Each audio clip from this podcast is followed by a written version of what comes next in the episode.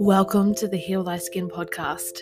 If you do a quick Google search of how many skin conditions exist, it's a few thousand, and they can affect people from all walks of life, from the most common to the rarest of the rare. Some are a born skin condition, some develop, and others are acquired instantly following a skin trauma or injury. Some skin conditions have no cure, so living with them is an ongoing learning experience for patients and families and I am very excited to announce for the first time in the Heal Thy Skin podcast, we will be opening our space to a very special collaboration series called The A to Z of Skin Conditions. The A to Z of Skin Conditions special series is hosted by Dr. Anika Smith, board certified dermatologist, and it features skin experts from all around the globe to give insights on everything we need to know in skin anatomy and skin conditions from A to Z. These episodes will be dropping periodically, so make sure you tune in to every single episode so you don't miss one.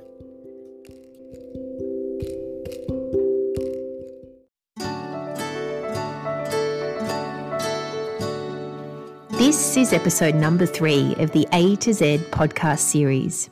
The aim of the A to Z series is to provide you bite sized pieces of dermatology wisdom shared by leaders in their field in order to educate, dispel myths, and encourage greater understanding about all things to do with the skin.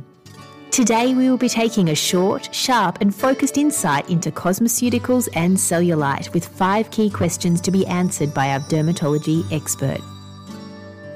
This podcast presents information of a general nature and the opinions of the presenters and should not be relied upon. It does not constitute and is not a substitute for formal medical review or advice for each person's specific circumstances and individual needs. Please see your local doctor or dermatologist if you have any concerns about your skin or general health. Hello and welcome. I'm Dr. Anika Smith, consultant dermatologist, and I'm delighted to welcome dermatologist Dr. Catherine Armour to the podcast today. Dr. Armour is a medical and cosmetic dermatologist based in Melbourne, working in both private practice and the public hospital system. Her subspecialty interests include biologic therapies for inflammatory skin diseases and the use of cosmeceuticals to treat and prevent skin diseases and aging.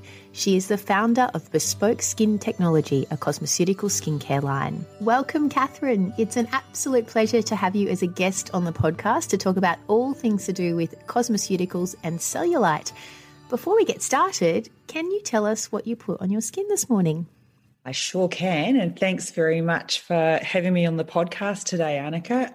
I actually put on a product from Conflict of Interest Disclosed, uh, my own brand, Bespoke Skin Technology, which we'll be launching later in the year because we're um, we're testing products. So I put on a it was a, a moisturizer which contains uh, numerous antioxidants, which are all useful for collagen protection, uh, as well as pigments and it was soothing. So, and then it contains uh, um, the new sort of retinoid type analog, which is a plant extract. And I then put on sunscreen and then off I went. Yeah. That's Fabulous. all I did. So pretty simple. I'm pretty simple. I don't like multi-step regimes like most other working mums like yourself. I like to keep it simple. I am all for simplicity and how exciting about the new range launching later this year. Tell us, what is it that you love most about the skin? I love I love a few things that a few dermatologists love. Like I love the the fact that it's our body's first line of defense against the outside world and that it's the body's largest organ. I mean on a kind of scientific level, but I love that it's so individual that no two people have exactly the same skin and for each of us it's different. And and i guess as a dermatologist that um, you know no two patients we see are exactly alike. So i love the individuality of our skin. Let's get down to business and fire some key questions regarding cosmeceuticals and cellulite your way. Let's start off with cosmeceuticals. Can you tell us in simple terms what are cosmeceuticals they're a really interesting area. So there's no official regulatory definition actually of what constitutes a cosmeceutical, but most people would consider them to be a hybrid of cosmetics and pharmaceuticals or drugs, medications. Uh, I tend to think of cosmeceuticals as being skincare that contains biologically active ingredients. So that's pretty broad. Um, and just the important thing about cosmeceuticals is because they're not actually uh, a drug, you can only make claims about um, effects they can have on the appearance of the skin. With a cosmeceutical, you can't make claims about any changes to the function of the skin, even if they do actually lead to changes in the function of the skin, which many cosmeceuticals do. Mm. Excellent. Now, you mentioned they contain biologically active ingredients. What are some of the key biologic active ingredients one might expect in a cosmeceutical product? So, one of the commonest uh, sort of classes would be antioxidants. Mm-hmm. Uh, and there are dozens and dozens and dozens of antioxidants. The one, the ones that most people would be uh, familiar with would be vitamins A, C, and E, which have been around for a long time. But there are other ingredients now, things that support skin barrier function, like ceramides. Alpha hydroxy acids, polyhydroxy acids, beta hydroxy acids, and then really interesting uh, new classes, things like DNA repair enzymes, which are um, segued out of the medical literature. Actually, they're one of my favourite classes of of cosmeceutical ingredients. So they are they are broad and they are many. You mentioned an interesting point that they're not regulated by the, the typical regulatory bodies such as the, the TGA here in Australia. So, are most of them clinically tested to prove uh, efficacy? So, individual brands uh, may or may not test uh, their own, you know, the ingredients in their own products. Most of the established cosmeceutical brands um, will choose to use ingredients that uh, do have some evidence base in, in scientific studies. But whether or not they test those or the combination of ingredients they use in their products probably depends uh, on the size of the of the brand. Um, but there are look there are there are many brands that are using ingredients that actually don't have any scientific backing at all. So, you know, I tend to suggest that people stick to um, cosmeceutical ingredients that do have an evidence base. And you, you know, if you if you stick to your DNA repair enzymes and your well-known antioxidants, vitamin A's or retinoids, and alpha hydroxy acids, polyhydroxy acids, you probably can't go too wrong they've all Excellent. got a good evidence base. Yeah. No, I think you're absolutely right. Looking for ingredients that do have a pre existing evidence base is key. So these products are typically over the counter, which obviously leaves the the, the consumer to discern for themselves what to choose and why. Is there anything in particular? You've mentioned some of the key ingredients to look out for that have a uh, an evidence base what should one be looking for? Does the concentration of the the particular cosmeceutical matter? Does the the formulation or the combination matter in any way? Absolutely, uh, yes. So for quite a few ingredients, the the concentration is important. First of all, in terms of you know how clinically effective uh, the ingredient is going to be, but also in terms of uh, risks like irritancy. Um, so, I guess good examples of that are um, with with retinoids. Um, so, if we're talking about you know retinol, for instance. Um, studies suggest that you really need to be using retinol in concentrations of 0.1% or greater for them to have any clinically um, significant uh, efficacy. So, in terms of stimulating new collagen production, um, improving skin texture, that sort of thing. So, yes, you do need to use enough of a concentration. And often you can't find that. Like, it will not usually be listed on a website or on the back of the packaging, you know, the actual concentration, because brands don't want to give away uh, every single um, bit of information about their formulae. So if you're wondering if a if an ingredient is present in a in a high enough concentration, you want to see it fairly near the top of the list of ingredients. So the specific ingredients in highest concentration will be at the top of the list, and things in much lower concentration will be at the bottom of the list when you look at your skincare products. Vitamin C or ascorbic acid or any of the the other forms of vitamin C, which usually start with ascorbic in the ingredients list. The concentration of those is important also because of irritancy. So, vitamin C tends to mostly be available between 5 and 25%. And at a 25% concentration, it's quite likely to irritate the skin unless you've become quite tolerant and used to using vitamin C. So, if you were going to start using vitamin C, I would never start above 5 or 10%, or else people will end up with troublesome rashes like periorificial dermatitis that you and I both see most days at work. Tell me about hyaluronic acid and concentration. Is there a particular concentration of HA that might be desirable, or just the inclusion of HA alone is, is enough? So, what's actually most important about HA is um, how cross linked it is, because HA is available in uh, lots of different sizes. So, it tends to be complex together. So, it may be that it sits just on the top of the skin and is kind of like a little bit occluding and trying to lock in moisture, or it may be um, cross-linked into smaller groups so it penetrates a little bit into the epidermis. Obviously it's never going to get into the dermis where we're sometimes led to believe it won't it'll go. Um, obviously if we want hyaluronic acid in our dermis it needs to be injected as a filler.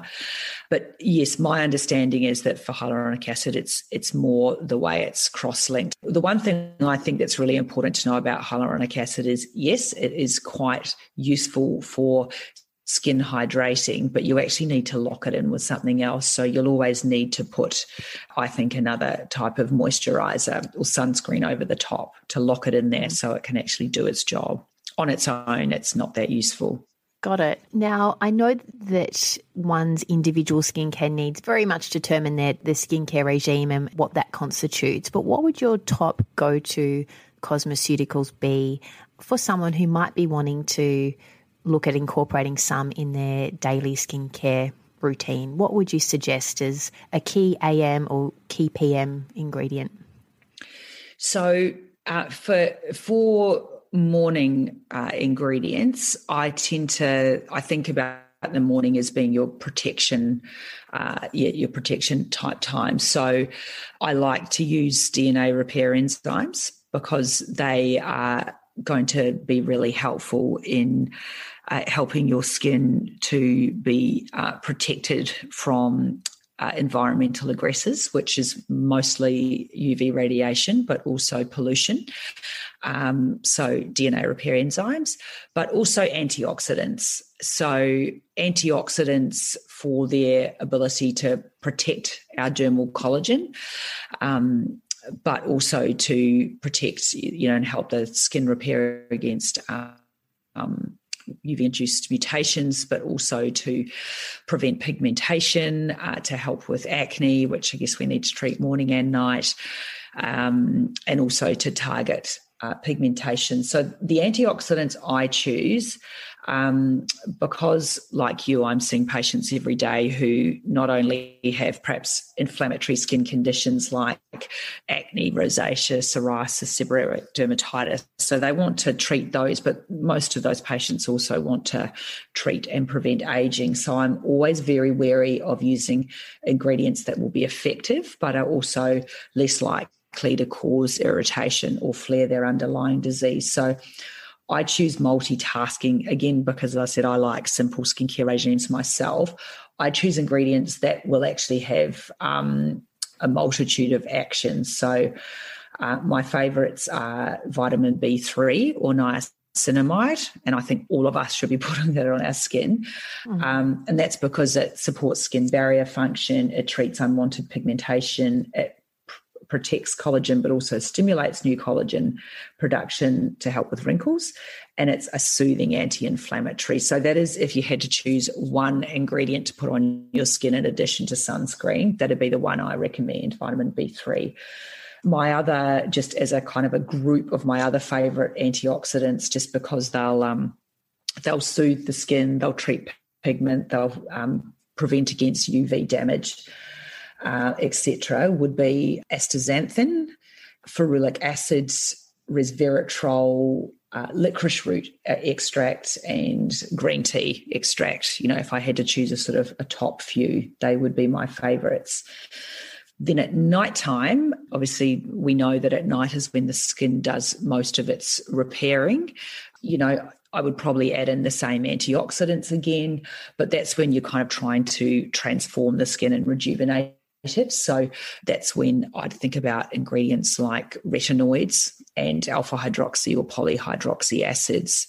That would be my my regime. And polyhydroxy acids um, act uh, much in the same way as alpha hydroxy acids. So they help increase skin turnover, so they exfoliate lightly, um, but they help also with decongestion and skin plumping because they'll help stimulate new collagen production. But not everyone can tolerate alpha hydroxy acids. So polyhydroxy acids are a sort of a new class. Uh, or newer class of cosmeceuticals that's suitable for those with sensitive skin ideally you get all those ingredients in one or two products so you don't have to be spending a lot of time layering. So between retinoids and the hydroxy acids, if you're kind of new to this game, would you suggest starting off with a low concentration hydroxy acid before progressing to a retinoid? How would you discern which agent to use, retinoids versus hydroxy acids in the evening? I would probably, I think overall, um, retinoids are a bit more potent. Uh, so I would, I would choose one or the other, to be honest, because they both have the potential to you know irritate the skin cause some photosensitivity or redness or peeling so if you're starting, yes, with over the counter products, I would definitely, yes, start with a lower concentration of retinoid. And it's even worth introducing it gradually. So, mm. you know, even third nightly for a week or two, then second nightly for a week or two. And then if you can tolerate second nightly, you can go up to nightly use for those who are very retinoid tolerant, so have been using them at night for a long time, I would suggest even you could even start to introduce an alpha hydroxy acid, but probably you know alternate them. So do your retinoid one night and your AHA on the alternate night. I think using them both at once would only be for those with incredibly tough skin. And tell us before we move on, DNA repair enzymes, are there any particular ones one should look for or suffice to see that they're included. Tell us a little bit more about the DNA repair enzymes and what to look for if you're wanting to see that included in your product. So, with DNA repair enzymes, a lot of brands won't actually tell you which ones. Uh, this is something I've, you know, it's something I formulate with myself, and we actually list the specific ones we use uh, on our on our products. But when you know I've looked worldwide at a lot of other brands, you often won't see that listed. But if you know, they'll just often say DNA repair enzymes, and they won't tell you whether they're using one, two, or three. I always like to use three because then you're you're covering all the different types of mutations that might arise. The ones you should be looking for if you can, um, so things like photolyase, which is one that we actually don't make ourselves as humans. That's extract, extracted from plants, but is still very useful. Things like micrococcus lysate, sometimes they'll just say the class of enzymes. So things like the endonuclease, endonucleases, that sort of thing. Endonuclease, uh, photolyase, they're the sort of things you'll see written down. But honestly, mm. most brands won't tell you which ones they're using, unfortunately. It's a little bit opaque.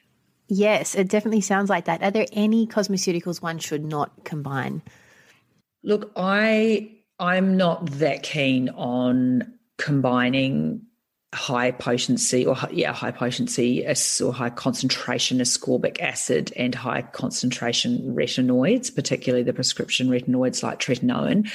Um, I just think you, you, just, unless you're very tolerant to cosmeceuticals, that frequently frequently uh, leads to irritation um, and peeling, redness of the skin. Um, I would sort of use one or the other. And if I had to choose one, I'd always go with a retinoid. They're the main ones. Look, AHAs and, and retinoids should only really be used in people who are very experienced with using cosmeceuticals and have introduced them gradually. They'd be the main things I wouldn't combine. you know, it's not dangerous, not dangerous, but you know, they're they're the kind of people that we see in the clinic with rashes. exactly. First, do no harm, and as you say, irritancy is an is an issue, and and and using something can unexpectedly lead to more problems down the track. I completely agree with your uh, suggested approach for the topicals at night. A, a graduated introduction and, and up titration as as tolerated. That was a fabulous overview of, of cosmeceuticals. I look forward to hearing more about your products. It sounds like you've been very busy researching all the nitty gritty involved with these agents. Transitioning on to a much loved or hated topic, if you like, cellulite. Look, research tells us that most adult women have some degree of cellulite. I can put my hand up there. Can you tell us what is cellulite and how does it come about? So yes, I'm I'm a victim as well, Annika. Yeah. So, cellulite is the skin dimpling and lumpiness uh, seen on the skin surface, so particularly on the thighs, buttocks, and, and abdomen of nearly all women, even very thin women, actually. Um, and it's actually due to um, fatty protrusions uh, into the dermal layer of the skin so that the, the fat is um, is visible. And the reason it looks lumpy is because that fatty tissue is actually protruding through fibrous bands which um, tether our skin to the underlying muscle so you have you sort of got these layers of um, you know the top layer of the skin with a fibrous band connecting the skin down to the muscle and then the fat protrudes through and gives us that sort of unwanted i guess mattress type mattress surface type mm. effect that gives us dimpling so that's what's known to cause it. And, you know, it's obviously tends to be more prominent if we gain weight, but even the thin, thinnest women tend to have some degree of cellulite as well. That's right. So you said it doesn't have to be related to excess fat or adipose tissue. So weight loss alone may not rid cellulite. Is there anything one can do to aid the appearance of cellulite? And I suppose, broadly speaking, are there any evidence based treatments available that a dermatologist may offer for cellulite? So, in terms of improving the appearance of cellulite, I tend to look at the treatments in two kind of main groups. So, the first would be treatments that would help thicken the skin itself, the top layer of the skin, so that the cellulite underneath, if you like, looks less obvious.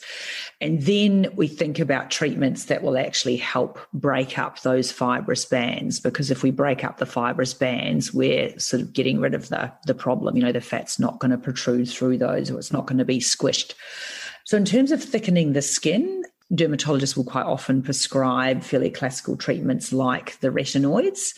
And over, you know, six months or so, they will increase dermal collagen thickness and perhaps improve the quality of elastic fibers in the dermis, which can lead to, uh, I would say, a fairly mild to moderate improvement in the appearance of cellulite the difficulty is, of course, is whether or not people can tolerate using a retinoid on those areas. Um, it, it, would have to be introduced gradually, as we've just talked about above. And I think if you're going to be using tretinoin on your, your buttocks or the back of your thighs, you want to apply it over a moisturizer as well as a little bit of a protective barrier. But that's something easy that we can try uh, and not too costly. Dermatologists can also offer other treatments to try and thicken up the skin. So, um, fractionated radio frequency, which of course uses um, current, current which is transformed into heat to thicken up dermal collagen. I mean, that certainly can be effective. You know, studies suggest, suggest that it can, um, you know, improve the appearance of cellulite for perhaps six months at a time. But that'd be something you'd you'd need to keep doing because we're we're trying to keep thickening the skin. It's not actually treating the the collagen bands. And whilst I've not seen it reported, I think other treatment modalities that also thicken up the skin could potentially be useful. Uh, other things that dermatologists would offer. So things like microfocused ultrasound, treatments like ultraformer or Ultherapy. So there are two main groups of those that are being used at the moment. Not all of them are available in Australia, but there's one particular laser treatment called Cellulaze, uh, and that's fairly minimally invasive And with that treatment, a tiny laser fiber is inserted beneath the skin. And when that laser is fired, the energy breaks up those tough fibrous bands beneath the skin. Um, and can actually also lead to a, a, little bit of thickening of the top of the skin surface and stimulating new collagen production. So that certainly um, you know has some evidence behind it and is quite a useful therapy. But again, it's um, it's not a permanent fix. Minimally invasive surgical procedures definitely have a place. So there are procedures that we use quite a lot for acne scarring, like subcision. Certainly can help the appearance of cellulite. So subcision is when uh, you know a fairly the involved area of the skin would be numbed with local anesthetic, and then quite a large needle will be inserted uh, through the numbed area of skin, and you sort of uh, basically shoved around under the skin if you like to break up those fibrous bands and then the you know the tethered skin is released. Um, and that's something that any dermatologist can do. I think it's certainly not done in a widespread way. Along the lines of subcision there is uh, a new therapy that's been uh, fda approved in the us um, called Cellfina and Cellfina um, again works by using a little microblade which is introduced down into the skin to perform subcision in a very controlled way. And it uses yeah, a little microblade, which is about the size of a needle, to break up those connective bands. And it is quite expensive three to five thousand dollars US per treatment, but the results are quite long lasting. So patients they did tests on about you know, trials on about 300 patients and it was effective in, a, in 98% of those patients with results lasting out to three years. So, you know, I think that's something certainly to consider for the future and those who are very bothered by their cellulite. It's still a really difficult problem to treat because just removing fat with, um, you know, cryo techniques which are being used and liposuction that will not necessarily improve the appearance of cellulite because it won't deal with the fibrous band. So I think Cellfina is definitely quite a, a promising treatment. Well, some of those sound a little scary, didn't they? I mean, the alternative obviously is to love the skin they're in, dimples and all. That was a fantastic overview. Thank you so much. Can you tell us, are there any other suggested resources or additional information on these topics uh, discussed for our listeners should they want any further sources?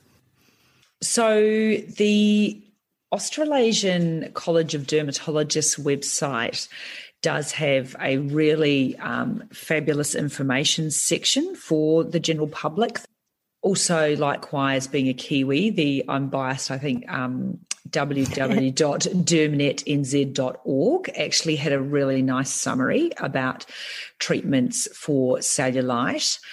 Dr. Leslie Baumann, who is uh, a Miami based dermatologist, is hugely published and she has a fantastic blog um, for anyone wanting to read about any topic really within cosmetic dermatology. So, whether it be uh, cosmeceuticals or cellulite treatments, um, she's she's very learned. There, um, she's a resource I often look to, and actually, she's written some fantastic textbooks. If anyone's really into cosmeceuticals, she has a wonderful textbook called Cosmeceuticals and Cosmetic Ingredients. If you're a real um, nerd about it, as I am. um, they're good. Actually, likewise, actually, the American Academy of Dermatology, they have mm. um, some. They have a wonderful section also on treatments of cellulite. So not all of them are available in Australia, but they have um, a great section on that as well under their patient information. Fabulous suggestions. And tell us where can listeners go to find out more about you and the work you do in the dermatology space and indeed your your new bespoke range you alluded to. Oh, thanks, Annika. My social media is just at Dr. Catherine Armour.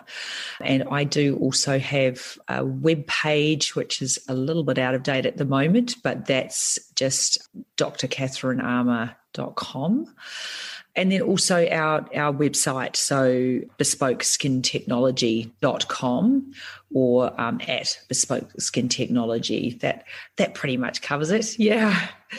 I know you said later later in the year is the is the grand opening, but do we um are, are you able to give us a sneak peek into some of the products or range that might be on offer? Well, actually, we so we have four existing products which we launched uh, three years ago. So they are because I love and my patients seem to love all-in-one products. We do have uh, an existing uh, morning and an existing night product which contain all my favorite ingredients.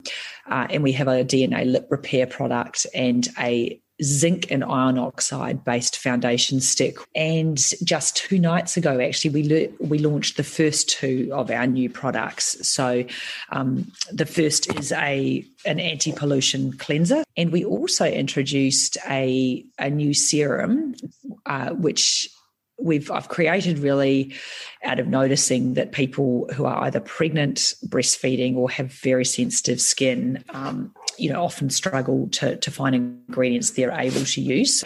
And then we have probably in a few weeks a new uh, cleansing balm coming for people who like to double cleanse. Not all of us have time for that, but some people really like doing that. So, and then probably the one I'm most excited about, yes, which I put on this morning, is a yeah an all-in-one moisturizer, which is going to contain DNA repair, uh, um, and so three DNA, three DNA repair enzymes and every antioxidant you can think of, including astaxanthin, which is one of my new favorites, which is fabulous at preventing UV induced damage. It's supposedly 65 times more potent than vitamin C, but it's really soothing. So that little baby is um, coming hopefully yeah, in September. punch. Yeah. Wow, yeah. that's fantastic. What a range.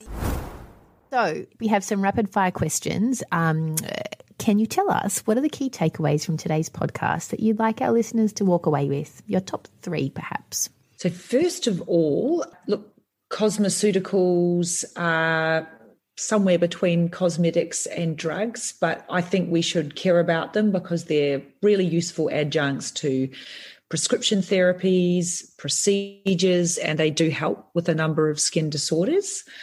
Um, in looking at cosmeceuticals, you do need to be aware of the, the concentrations of the ingredients you're using. Try and try and look for evidence based ingredients. Um, and that, look, cellulite is really common. We've all got it if we've got two X chromosomes. Um, so don't feel you have to get rid of it. But if you do want to improve the appearance of your cellulite, it's probably worth seeing a dermatologist because there are a few things that we can offer. Mm, brilliant what's one thing all women, or men for that matter, if, if they may be listening, but all women should do for their skin? I know it's not very exciting or glamorous, but use SPF every single day, uh, spring, summer, autumn, winter. Um, you know you're the you're yeah. the melanoma guru Annika so you I'm not telling you how to suck eggs but just for our listeners 90% of the UV still gets through on cloudy days. So yep sunscreen every day reapply it you know um, too early if you're outdoors and yep all year round. I think that's still the most important thing we can do. Wholeheartedly agree with that. Tell us what will you put on your skin tonight I will apply um, an all in one moisturizing product appropriate for eyes and face that uh, contains DNA repair enzymes, retinaldehyde, and antioxidants to help anti age me since I'm 47 in a couple of weeks. Oh, wow. You definitely don't look at happy birthday for a couple of weeks. And tell me, are we double cleansing as well tonight or no double cleanser at play? Ooh, it depends. If I've just I've only got sunscreen on at the moment, no makeup, so I might just do a single cleanse. If I had makeup on, I'd probably double cleanse. double cleanse, fabulous from your bespoke range, no doubt. And look, yeah. random and unrelated, but if one comes to mind, is there a favorite quote or life motto that you live by? It was actually one I saw on social media. I'm embarrassed to say uh, recently, but it was it was actually a quote, and I'm probably going to get it slightly wrong by Charlie Brown. He was talking to Snoopy, and yep. it just said, uh, "The happiest people are those who love what they have." Mm, I love it. And I just thought, oh, isn't that beautiful?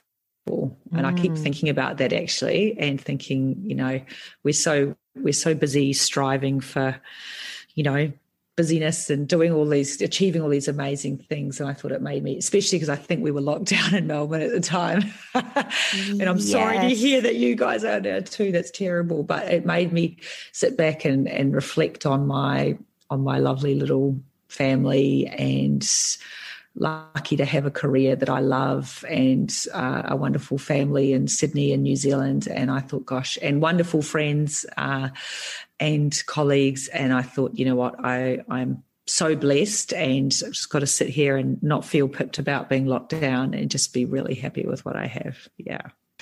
That's beautiful and such a lovely note to finish on. I completely agree. Being content with the here and now and, and being grateful for all we all we have in this moment. Catherine, thank you so much. It's been an absolute pleasure having you on the podcast. I'm sure our listeners have learnt so much. We'll link in the show notes where and how to find out more about you and what you do in the skin space. And uh, thanks for sharing your time and expertise, and all the best with the continued evolution of your your skincare range and um, your place in the dermatology space. Thanks again. Thanks for having me, Annika. It's been loads of fun.